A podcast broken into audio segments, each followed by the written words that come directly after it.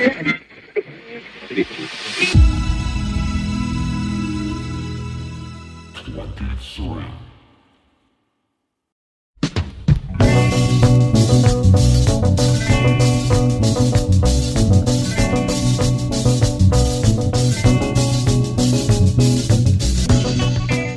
and welcome to Spotlight On. I'm your host, Lawrence Purrier. Today, the spotlight is on my longtime friend, Matt Adell. Matt has been immersed in the digital music business since it began, with key roles in pioneering companies including Music Now, Napster, and Beatport. Matt joined me to discuss the launch of his latest venture, OnNow.tv. But as you'll see, you can't keep a good raconteur down. Our discussion veered into various directions, all of which I hope you enjoy as much as I did. So usually I start uh, at the beginning with people, but I think I want to, you know, just because um, we're such offbeat characters, let me start at the end. Tell me about the business that you have either just launched or in the process of launching. Well, it's it's just launched. It's on now.tv. It is uh, uh, discover, share, and promote platform for live streams. Mm-hmm. Uh, we are not a live streamer. Uh, rather, we're a, a, guide and promotion engine to any place a host or creator might want to be streaming. Uh, and then for viewers, we're a place where they can uh, discover and manage what they want to watch in the live streaming world across all those disparate places. Uh, what happened was I was home quarantined like everybody else, and I I am a gamer, so I'm I'm you know I'm familiar with Twitch as a as a gaming platform and the other live streaming platforms, but I'm not on social media all day every day. And I was reading about live streams after they had happened that I had missed that sounded like I would really have liked to have heard them and, or seen them. And additionally, I was sometimes reading about them before they happened and because live streaming wasn't really part of my entertainment workflow, uh, I was missing them. So I, I took a look at the market and realized how fragmented it was and that a middle layer of defragmentation seemed really valuable to live stream creators as well as to fans.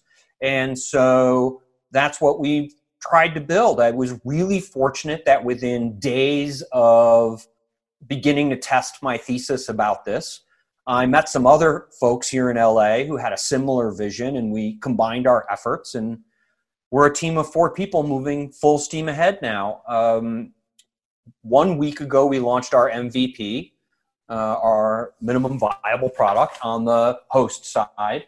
It's a simple platform that allows hosts to uh, build a, a page uh, about their live stream. It takes them about three minutes to make it and then they can share that page on their socials and there's technology embedded in the page that allows people to uh, sign up for notifications and make sure they know exactly when and where to go leading up to the launch of the live stream including one that's just five minutes before. And we're seeing that notification itself which seems so simple be incredibly valuable to both the streamer and the viewer. Because the viewer doesn't forget they have an opportunity. It's a link that takes them directly to the platform. We're not trying to uh, get in the middle of that experience at all. And then we're seeing on the for the streamers that they're seeing at least a 50% uptick in the number of tune-ins because of this notification system that's amazing were there existing directories and were there integrations that you've done with data sources or is this all the creators uh, you know, is this now an outreach initiative to creators to get them to, to create the pages? We're building from both sides of the network, but right now it's us putting stuff in uh, to make sure that we have a great inventory and discovery uh, for our viewers, and it's the hosts putting stuff in. There are APIs for some of the live platforms, but not all of them, and we're ingesting them now and figuring out what can be, you know, how sense can be made of that. But there's there's millions of data points, uh, and we don't want to make the experience uh, worse for anyone. So right now we're pulling in that data and figuring it out. The simplest way to think of our MVP feature set is that we are Eventbrite 100% customized for the needs of a live streamer, which is very different than the needs of a host of a physical event. Yeah.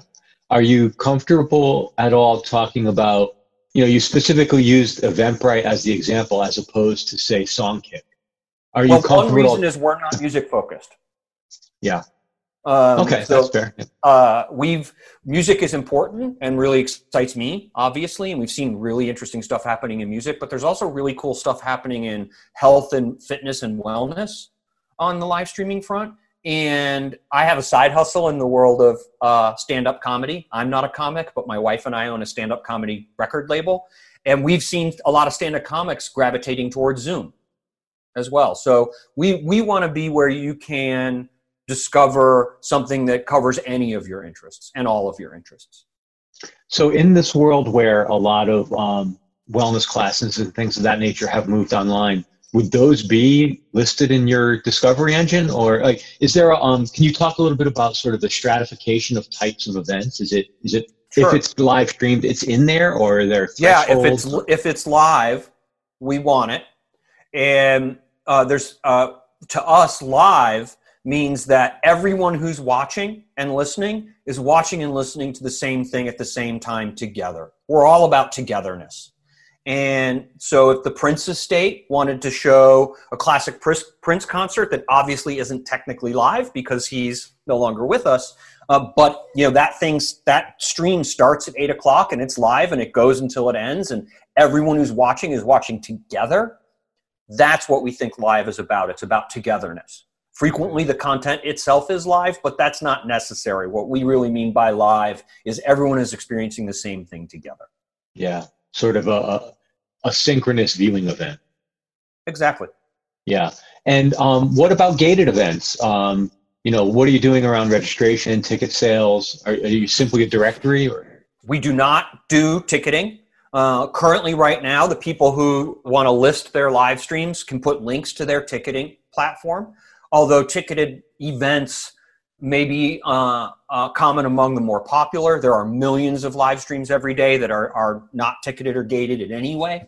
Uh, so there's a lot of great stuff out there that isn't gated. Uh, but we want to be there to support the live stream hosts, the live stream creators, with however they want to do their live stream. So I look forward to integrating other uh, solutions for that. But we really don't, we really want to remain neutral to the platform that someone is using to live stream. And of course, in some cases, those platforms are going to want to be the ticketing body. Our goal is to just make it as easy as possible for people to come together while these live streams are happening. And we want to get in the way as little as possible. It's really amazing to think about um, the very tangible innovation coming out of the, the COVID situation. Yeah, yeah. Yeah, that's fantastic. Can you tell me a little bit about um, your team? You said there's four of you. What's sort of the division of labor or everybody's superpower? So my co-founders are are three guys who knew each other uh, before the project and had done some stuff together before. Uh, all three of them are serial entrepreneurs. Uh, Terrence Scoville is our developer, and he is a uh, private corporate uh, website builder uh, for big brands.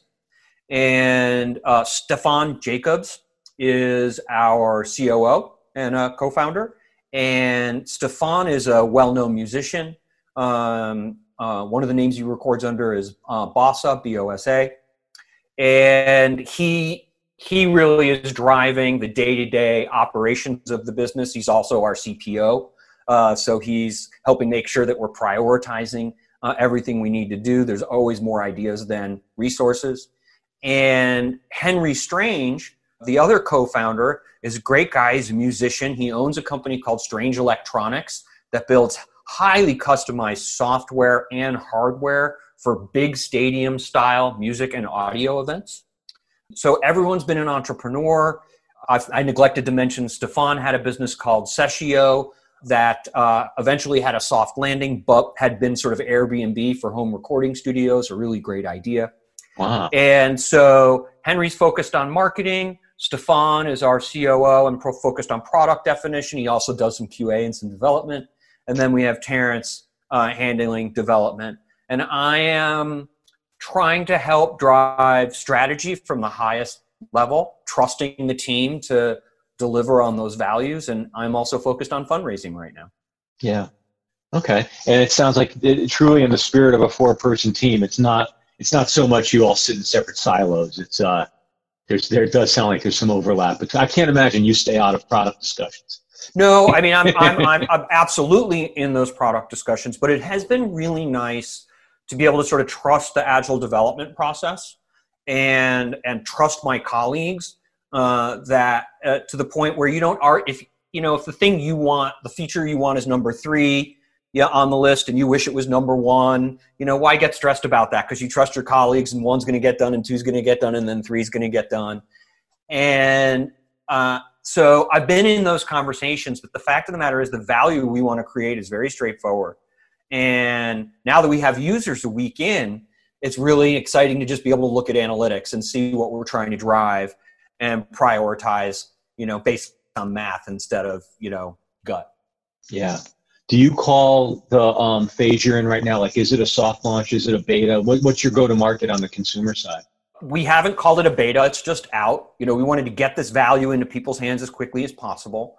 And uh, as i mentioned before the mvp was really focused on creating value for the host. And we say host because it might be a, uh, the actual talent putting on the live stream but we've also seen as I'm sure you know, a lot of the biggest channels in live streaming are actually brand based. Insomniac, yeah. Mad Decent, you know, where they're having different performers come in over scheduled period of time.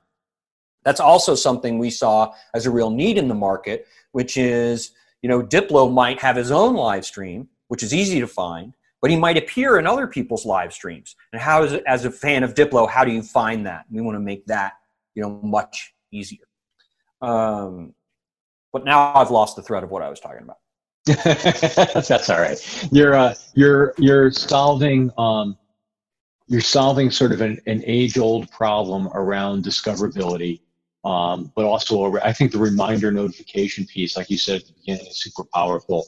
Um, it's one thing to know that there's a live stream Thursday night at eight o'clock, um, but it's another thing to actually have the workflow um, and the personal workflow to actually go do it.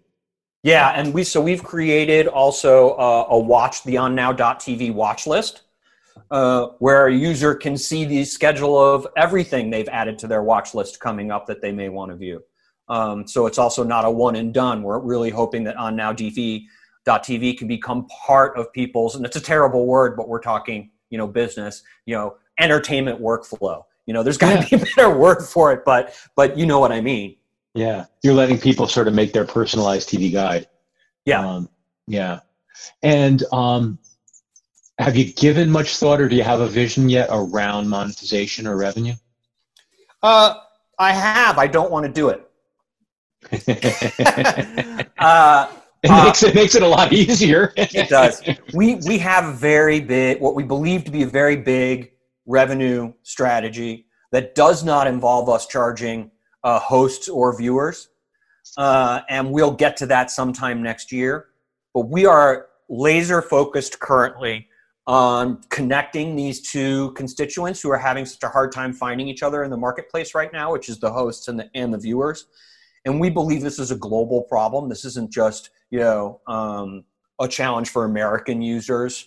Uh, so we are very much focused on really honing in that very very tight value then we're going to scale that value to everyone on the planet. Then we can worry about how to make money. I mean, the good news is because we're not the streamer, uh, saves as a business, bandwidth isn't that expensive. We're not licensing content. Um, we think other people are always going to be much better at that. We just want to be the glue that takes this fragmented market, makes it seem like one experience for users. And I want to do that globally before we begin to attack uh, revenue models. Yeah. I mean, it's very easy to think about um, follow on product or follow on capabilities just from a distribution point of view that you could provide custom feeds to different, you know, whether it's into social channels or or uh, vertical content genre websites. Like there's a there's a really powerful opportunity to um, to, to to deliver new reach to some yes. of these creators. New reach for those people, and, and and I think our revenue opportunities in the future. I would like to be about driving more revenue to our constituents as well. That's great. That's great.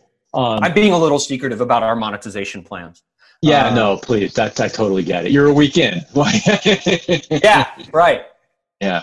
All right. So something I, I wanted to pivot to is uh, you talked about your side hustle. Um, Mm-hmm. Who owns who owns a, a, comedy record label in 2020? Tell me tell me about that and uh, and where it fits in your uh, your personal ecosystem. Sure. So my wife is an actress and comedian. Am I allowed to swear on this?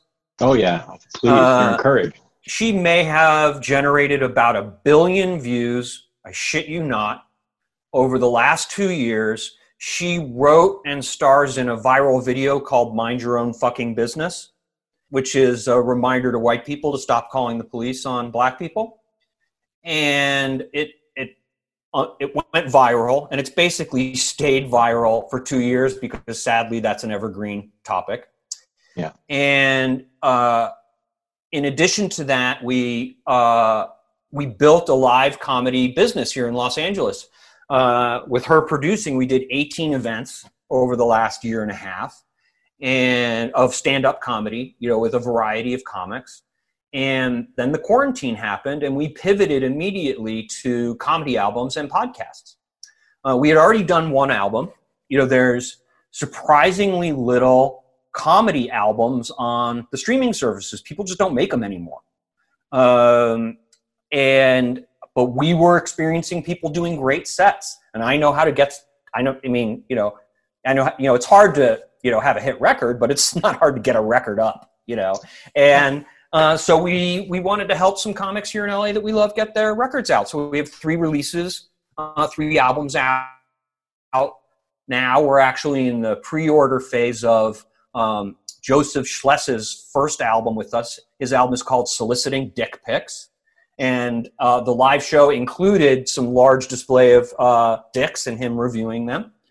And uh, so we're in pre-order phase with that, and we have his album coming out at the end of Gay Pride Month and uh, so it's been really fun. My wife actually is was downstairs before this. We made sure we weren't doing it at the same time, recording a comedy podcast. Oh, amazing! Talk to me a little bit about um, why you think there are not comedy albums. Does I mean, I'll give you a little thesis on my end, and maybe you could have a better you could have a better take. It seems like, as in so many other businesses, there's a have and have not so mm-hmm. if you're if you once you hit a certain threshold as a comedian, the real money is putting aside even touring. You know, you're shooting for a broadcast or a streaming comedy special. Like that's relatively low production. It's a great business. And then on the other end, I guess there's the, the, the endless inventory of podcasts. Mm-hmm. So did it just did it suck the air out of the room for the viability of comedy albums, or was there a perception that there was no place for comedy albums? because I think people of our generation, like we grew up on. Yeah, I mean, I grew, I you know, I grew up on comedy albums. I love comedy albums, and you know, uh, still to this day, I like to. I'll, whenever hipster people ask me what my favorite kind of music is, I'd like to admit to them quite truthfully that comedy rock, like Flight of the Conchords, is really my favorite genre of music. But I, I think, I think, I actually think what it became was the nature of the stand-up specials. So the specials used to be broadcast once, right? When we were growing up. And then if you wanted to rehear the jokes, you had to have the album. There was no other, you know, way. And uh, now that on-demand television streaming has become the platform everyone wants to get a special, everyone wants a Netflix special, right? It's permanently available there. And so it's not, and Netflix is paying to produce those things, and it's not really in Netflix's best interest to put up an audio version on Spotify. So, you know, Netflix it works because it's a walled garden, right? You have to pay to get that content. And so I think sort of, and then podcast, I think is a very different format. Like com- comedians do podcasts, but they don't really do their stand up, you know, on the podcasts. And so I, I thought that there was this, this opportunity to, to find some middle ground where we had these great comics that weren't going to get a Netflix special yet. And perhaps doing an album, which we think is, you know, feels more tangible than a podcast would be a great intermediate step to help comics get to that next level. Mm-hmm. Do you do physical product? Not yet. Not yet. I think if I, I think if I had to do this one over again, I might have done a seven inch. Not a 10 inch? no, no. That's aspirational. yeah, exactly. Exactly. So, so early March hits, and you're sort of in this comedy world. Um, you start thinking about on now TV. Um, what were you doing, sort of? I guess, for lack of a better way to say it, what were your plans for uh, the second quarter of this year um, during the first quarter? What were you thinking you were going to be doing in 2020? I didn't know, honestly. Uh, I had uh, around January, I ended almost a year of a consulting contract, consulting in the software for, for, for musicians, you know, creation software uh, space. Uh, a lot of that business is moving from a permanent download business to a SaaS subscription model. And I was helping some people, you know, evolve their business in, in that direction. And I, I'm a hobbyist musician making music on my computer. So, you know, the more time I can spend nerding out on that stuff, the better. And that actually went longer than it was scheduled. And as a result, I hit the quarantine with nothing on my plate. I mean, I am on the board of a few companies. I'm constantly advising new startups. I've got a couple of mentee young people, you know, I, I make myself available to. But I didn't really, I went into the quarantine without a strong sense of what I was going to spend the rest of the year doing. Every now and then heard about jobs, you know, and I was always willing to talk to people about it just as I was sort of resigning myself to using this time in a different way than I thought. You know, I went into the quarantine thinking like, uh, well, I'll just do nothing. This will be over soon. You know, I you know, and in, instead, I've I've re- I I started transitioning to doing different things like exercising, which I never got in the habit of doing. I'm 52 years old, and exercise has never become a habit. I made it a habit, you know, during this time. So I thinking I wasn't going to be working, I focused on sort of, you know, life enhancement stuff. And then this happened and it just, it happened so fast. I mean, I, I feel like I went from thinking about it uh, to incorporating in like five days. Yeah, it sounds it. Yeah. What's really sort of striking to me is not only, you know, the idea itself and the timeliness of the idea itself, but the fact that it's so nice to be able to point to something positive and constructive that was mm-hmm. directly tied to the events of the last several months. The the pandemic in a um, in a perverse way has been very positively impactful for our business as well. Um, and it's I find myself feeling very self conscious about that. You know, it's hard knowing that there's so many people, you know, very tangibly suffering, whether it's our friends and colleagues in different parts of the business or you know folks that quite frankly we never come into contact with who were not are not visible the whole time has been wave after wave of reminders of how fortunate I am. Yeah. Yeah. Uh, well, it's great that you can you can internalize that, right? Uh, and and uh, you know, uh, and then more more recently, I'm reminded how fortunate I am that uh, you know uh, police, you know, don't assault me. Reminded of yeah. that too. So it's been a yeah, it's it, it's not a great time to go stand on the rafters and say I'm the king of the world, right? um, and and it and it shouldn't be. Uh, but it, I, I'm learning from other people as well. I think it's worth remembering about our brother, our brothers and sisters who are Black Americans, that the trials and tribulations they faced for 400 years didn't stop them from creating some of the most important music and art on the planet. You know, over that time. Uh, so we can, I think, as we as humans can improve things and and work on ourselves and still do great, exciting things at the same time. Yeah. Well, along those lines, there was a um, there was an interview this weekend in the New York Times Magazine with Jon Stewart, mm-hmm. and he said something which I'll I'll I'll poorly paraphrase, but I'll get the sentiment right. He said, you know, um, it after only about six or eight weeks, we had white people storming their Capitol buildings with guns um, demanding their right to go back outside with no masks because they were bored and impatient. Um, um, and, and, and, they were oppressed by the government because they couldn't go outside and go wherever they want. Imagine 400 fucking years of that. Right. And I know that was a great interview with him. That really was a great interview. It yeah. made, made me realize, um, you know, the voice he had, but also I, I kind of like the mature version of him. I think he's a yes. bit more constructive now. Yes. Well, he, he is, and, and, and the, the mature him wouldn't have made the show he made again, you know, in hindsight. I, well, I'm really glad you brought this up. I have to tell you that I read that article and I started to write a Facebook post about it.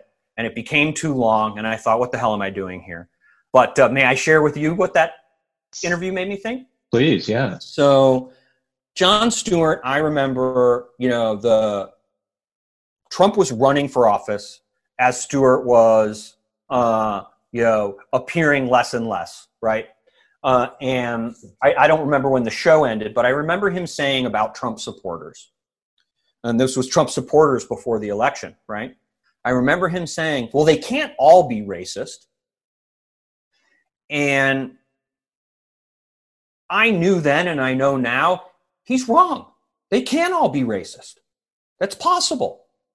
I think Jon Stewart has a blind spot. Interestingly, I've seen it a couple of times in other friends who come from sort of a, a white indie punk rock background. Stewart was in punk rock bands. And then also sort of particular to the East Coast, which I'm not from, which is the, this belief that your racist friends aren't really racist.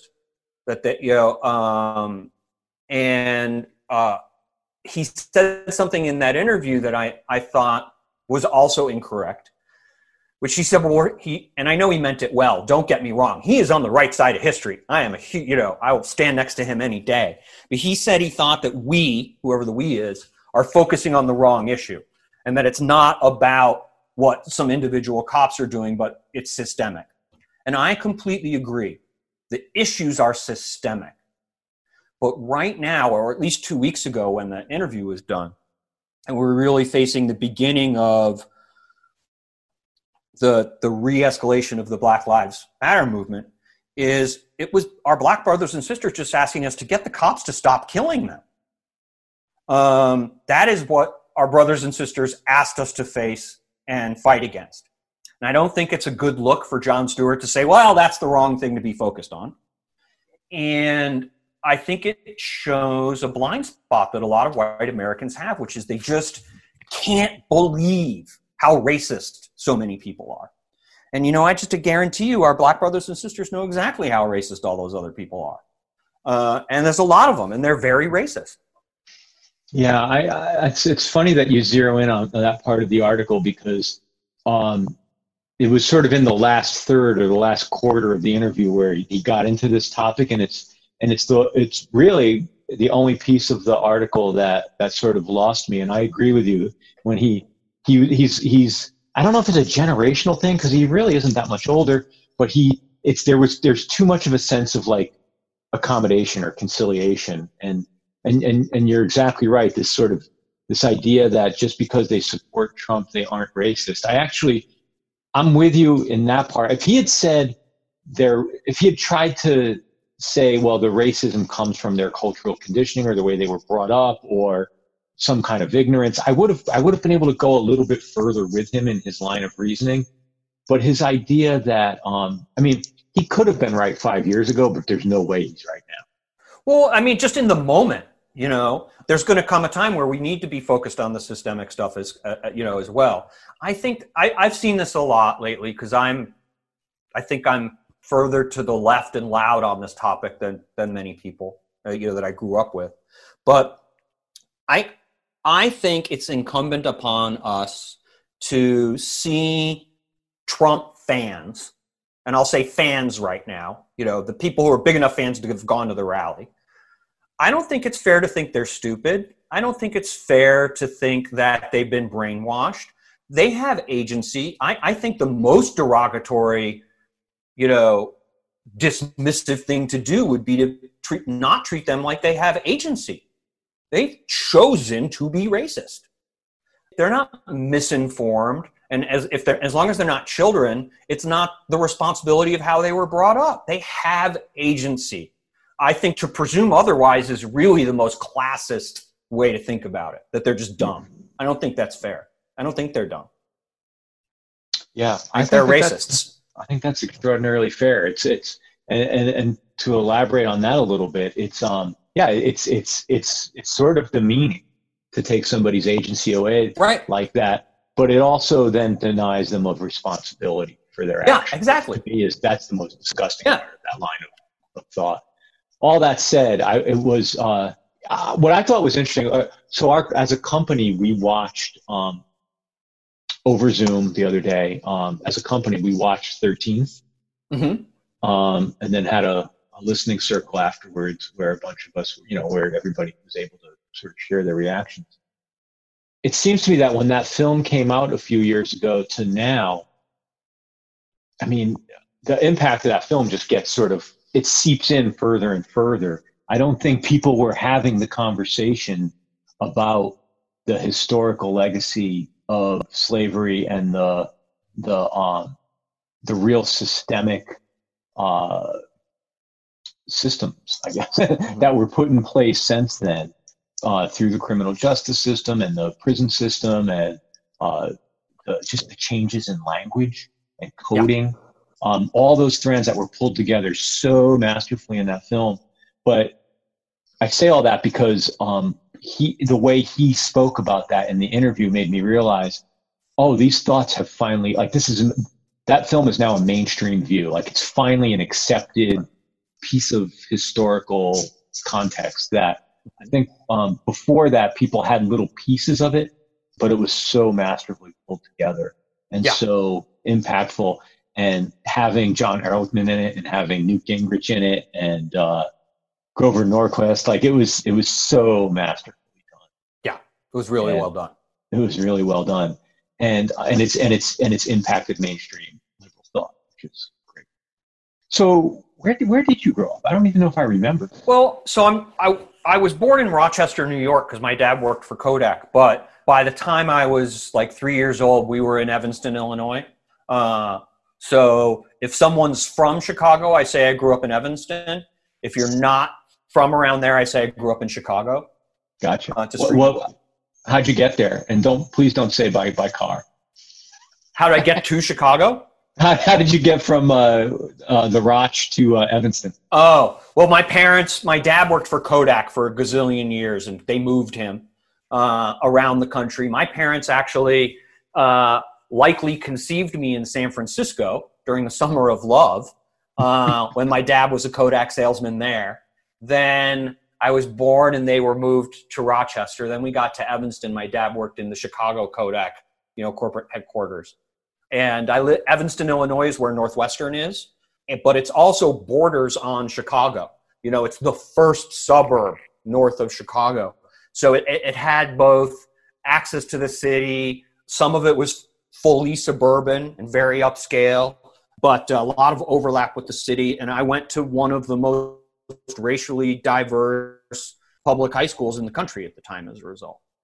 Oh, amazing. You know, if I have to think about a theme or a through thread um, in your career and your various endeavors, or at least your professional endeavors, it seems to be about advocacy and empowering uh, creatives, Mm-hmm. helping them, you know, take control over their distribution or monetize their career or choose not to monetize their career or just giving them optionality and control.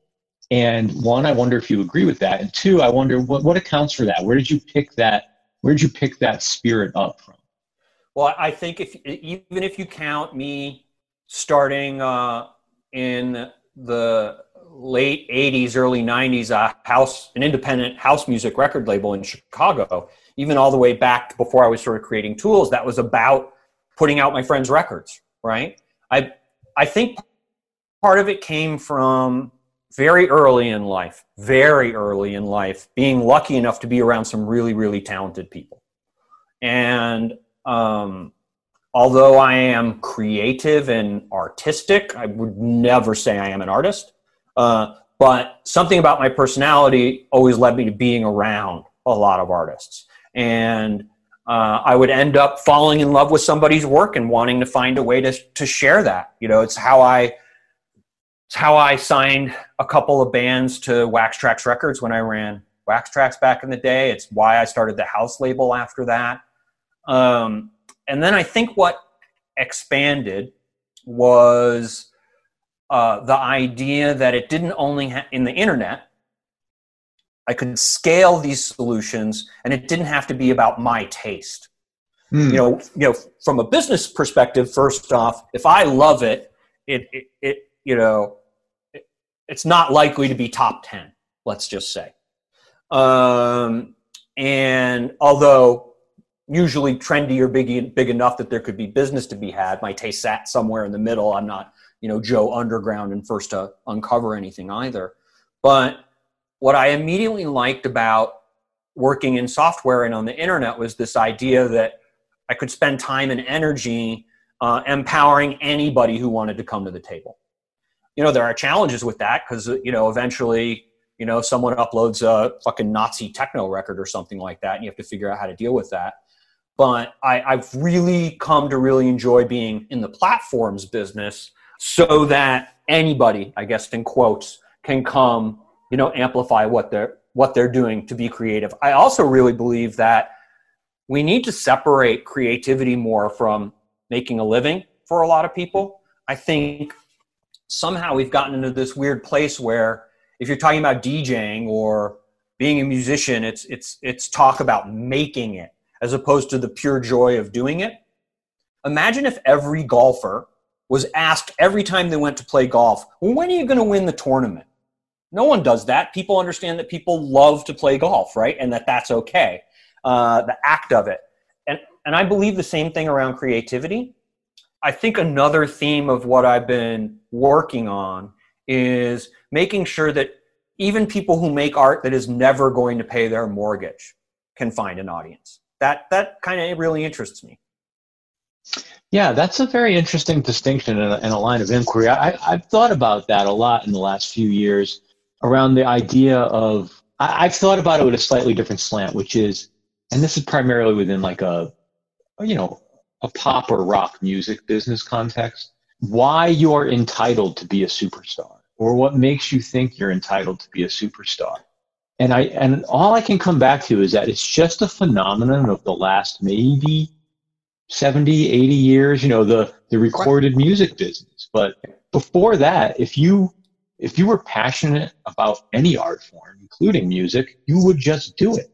Mm-hmm. And you might have another job that paid the bills, or you might be a street performer and be itinerant, but nothing was going to stop you from picking up your your lute or your lyre or whatever it was and and playing because that's what you needed and wanted to do.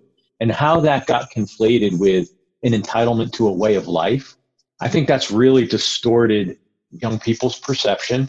It's distorted the audience's perception, and it's wreaked havoc on the business. The, the unsustainability of even some of the largest businesses in the music business who are so obsessed with, you know, being platforms to transfer money to artists. It's fascinating, and I think you know it's one of those areas that are it's difficult to um, to have a, a reasoned discussion about because the framing today is so much to have this conversation, you have to be pro or anti. And these conversations aren't about pro or anti. They're just about context. Yeah. Um, and nuance. And, and it's, you know, we're not allowed to have nuanced conversations, I suppose. No, That's not what I'm trying to do here. I mean, it, Yeah. you know, you remember that book, The Long Tail, right? yeah. Uh, it was wrong. the internet has, in fact, you know, resulted in far more concentration of engagement around far fewer pieces of content. Well, that's a whole other topic too, right? Anybody with a certain number of years behind them, like we have, remembers the emergence of these platforms and remembers the emergence of the internet as a platform and how quickly it became corporatized and commercialized. Mhm. And again, you know, those are loaded words, and I don't really say them with much value judgment, except to say it happened.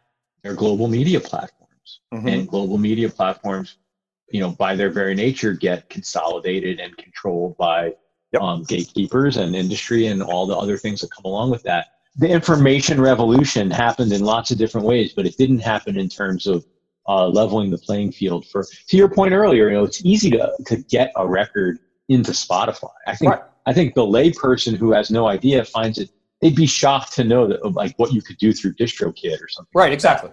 uh, I don't think people realize how short the last mile really is to distribution. But good luck getting seen or heard Right, or somebody to click the play button. Yeah. That's I, I'm really fascinated right now with the end of the difference in inventory between uh, UGC platforms and licensed platforms. I worked at Napster, legal Napster. I like to remind everybody when we paid everybody, and I ran the music department. And you know, I remember how much music was available at the time. I think it was about five million tracks. You know, we were on par with everybody else. I hated when it first launched CD Baby's service or whoever was the first place, which was basically a DIY upload service into my channel. I hated it because uh, we were already dealing with a lot of inventory, trying to make sure our customers were hearing the music they wanted.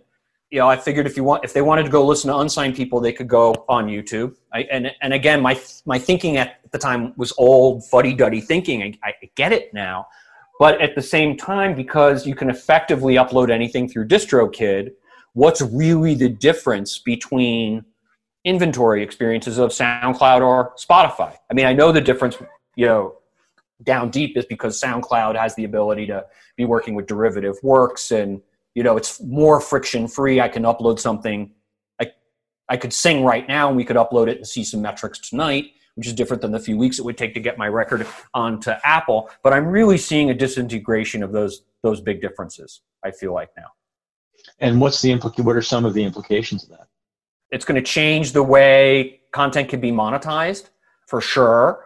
I think we're seeing different cohorts gravitate to different platforms because of accessibility and uh, level of affluence. You know, I think there's a reason um, hip hop has gravitated so quickly to SoundCloud, not the least of which is people under 16 don't have credit cards, you know, so SoundCloud is, you know, the place to be. It seems like their friends are there. I don't know what the outcome of this is, but for years I liked there being a difference between the record store and that other pile of stuff. I mean, there's just no such thing as an unsigned band anymore. It's it's you're either you either have a recording or not. Yeah. Yeah, that's fascinating. What's your feel as, as somebody who's been an observer and sort of participant and innovator in the space? What are your thoughts on the current state of like product differentiation between uh, streaming services, or at least Western streaming services? Right. I, I think that I don't really believe that people care about the product differentiation between the major streaming services. I think they care what they got the best deal on on their way in and what's convenient on their device. Uh, you know, if you signed up for Tidal three years ago and you like it, it's inconvenient to change, even though it's an app you've got to install. You know, uh, so I, I've believed for a long time. I don't actually think when people pay for streaming services, they're paying for music. Uh, the music's everywhere. I think they're paying for uh, convenience, and there's a varying kinds of conveniences available. Uh, one is that your whole music collection is right there. You can listen to things anytime you want. You know, a little bit deeper might be the convenience of uh, sharing a link with your your friends because they're also on that platform, and you want to share a link and talk about the same song.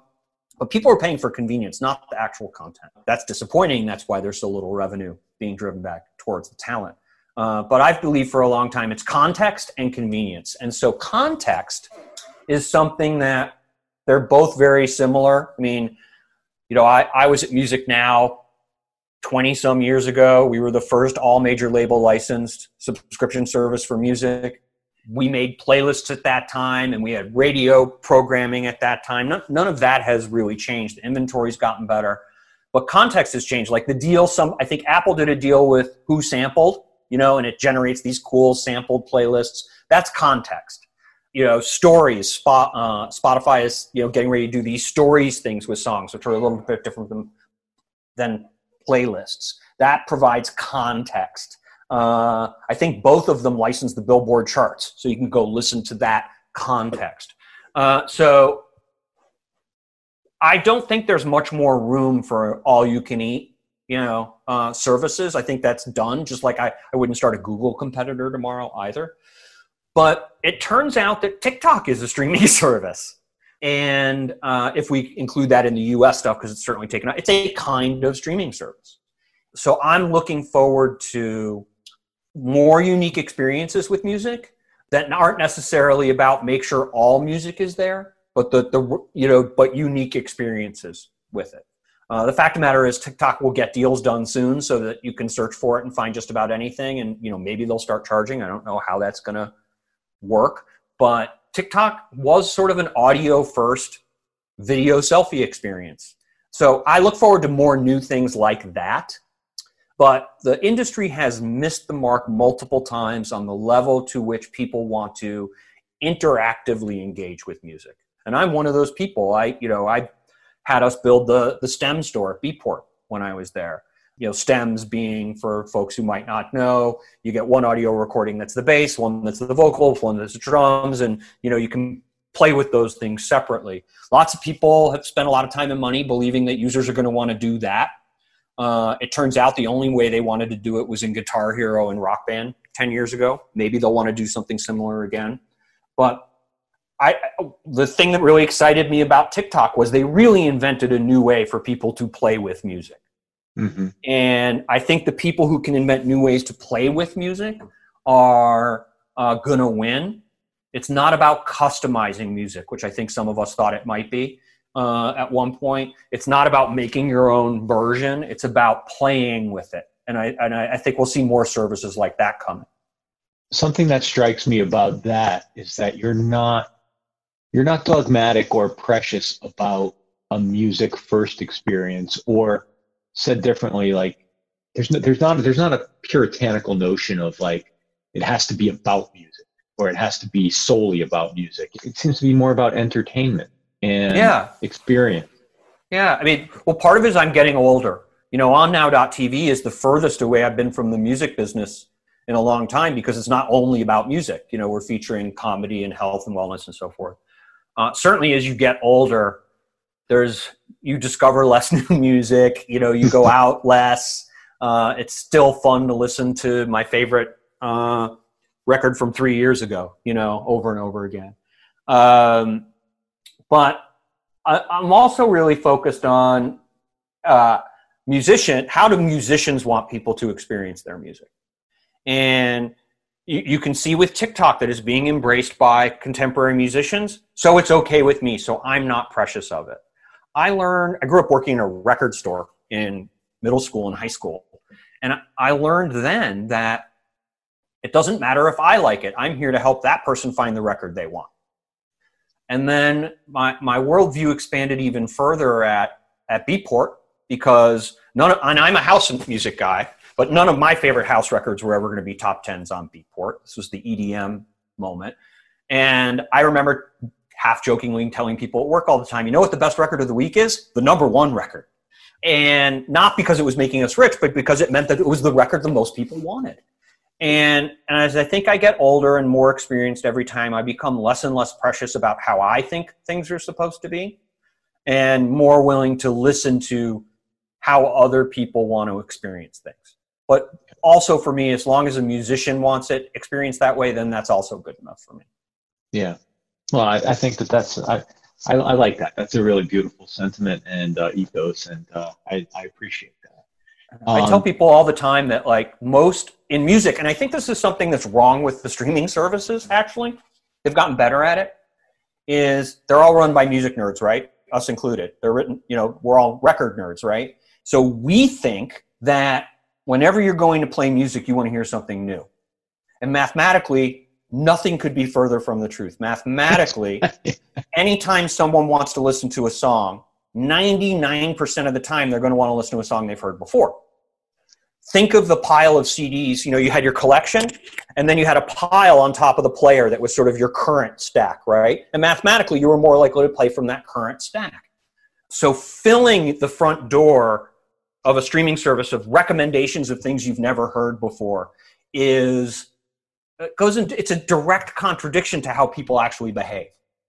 I think Apple in particular has gotten better with this. It's more the front page is about 50% reminding me of stuff uh, that I have listened to and and very little focus on what's what have I never experienced before.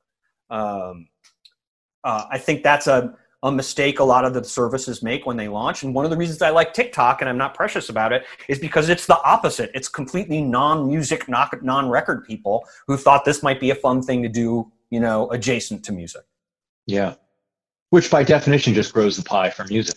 Hopefully. I mean, I'm not a fan of all these tech companies effectively knowingly stealing from artists as a way to scale and then sorting it out later. That's what everybody does and uh, it hurts the talent. Absolutely hurts the talent. Yeah, that's been that's a legacy of, of the last 20, 25 years. Yeah, yeah. That, I mean, it's frankly, it's the Napster way. It's the way Uber and Airbnb scaled globally. They just ignored local laws and sorted it out later. It's it's or become YouTube. the way. Yeah, YouTube, exactly. MySpace. Yeah, all Yeah. the all the big brands started Yeah. with this rogue Yeah. point of view. Yeah, Uh, yeah. And you know, it's harder to start a company with that rogue point of view in the U.S. as it should be, and that's why we're seeing these new, previously rogue hits come from places in Asia where we've had a difficult time enforcing copyrights. That's right. Right. You no couldn't start. Remember Musical.ly, which I think eventually became TikTok and ByteDance. Like you- you couldn't start something like that in Los Angeles anymore. You know, the people who work at Universal would come to your house and beat you up. Uh, but you could do it in Hong Kong quietly, you know, for two years until you're ready to, you know, debut. Yeah, I think that's a strong point. It's a strong point. Um, we're nearing the end of our hour together. Um, Yay. Thank you so much for making time. It's great to talk to you. It's great to talk to you. I'm sorry I veered a little bit uh, off subject. Uh, you know, I am really here to promote on now.tv. God damn it. that's okay. You know, I think we, I think we, I think we honored uh, on now, That- and good. we make sure we do that in the uh, episode notes. So we will, we will fully, uh, we will fully right any wrongs that you and I committed as re- in regards to to that. But um, no, I, I, I appreciate being able to have a multitude of conversations. Uh, that's what I'm trying to do here, and um, it's it's a time where um, it's it's hard to know where the boundaries are. So why not push them a little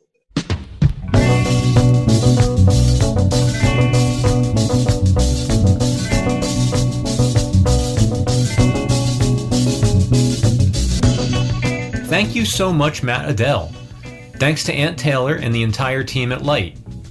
If you're interested in what we're up to at Lyte, visit us at lyte.com. And thank you for listening to Spotlight On. We're available from Apple Podcasts, Spotify, and pretty much anywhere else with a podcast button. Spotlight On is produced and edited by Craig Snyder.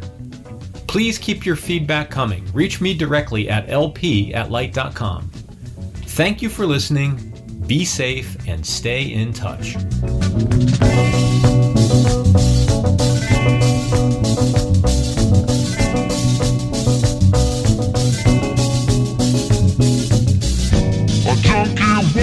through the twilight. I'm on my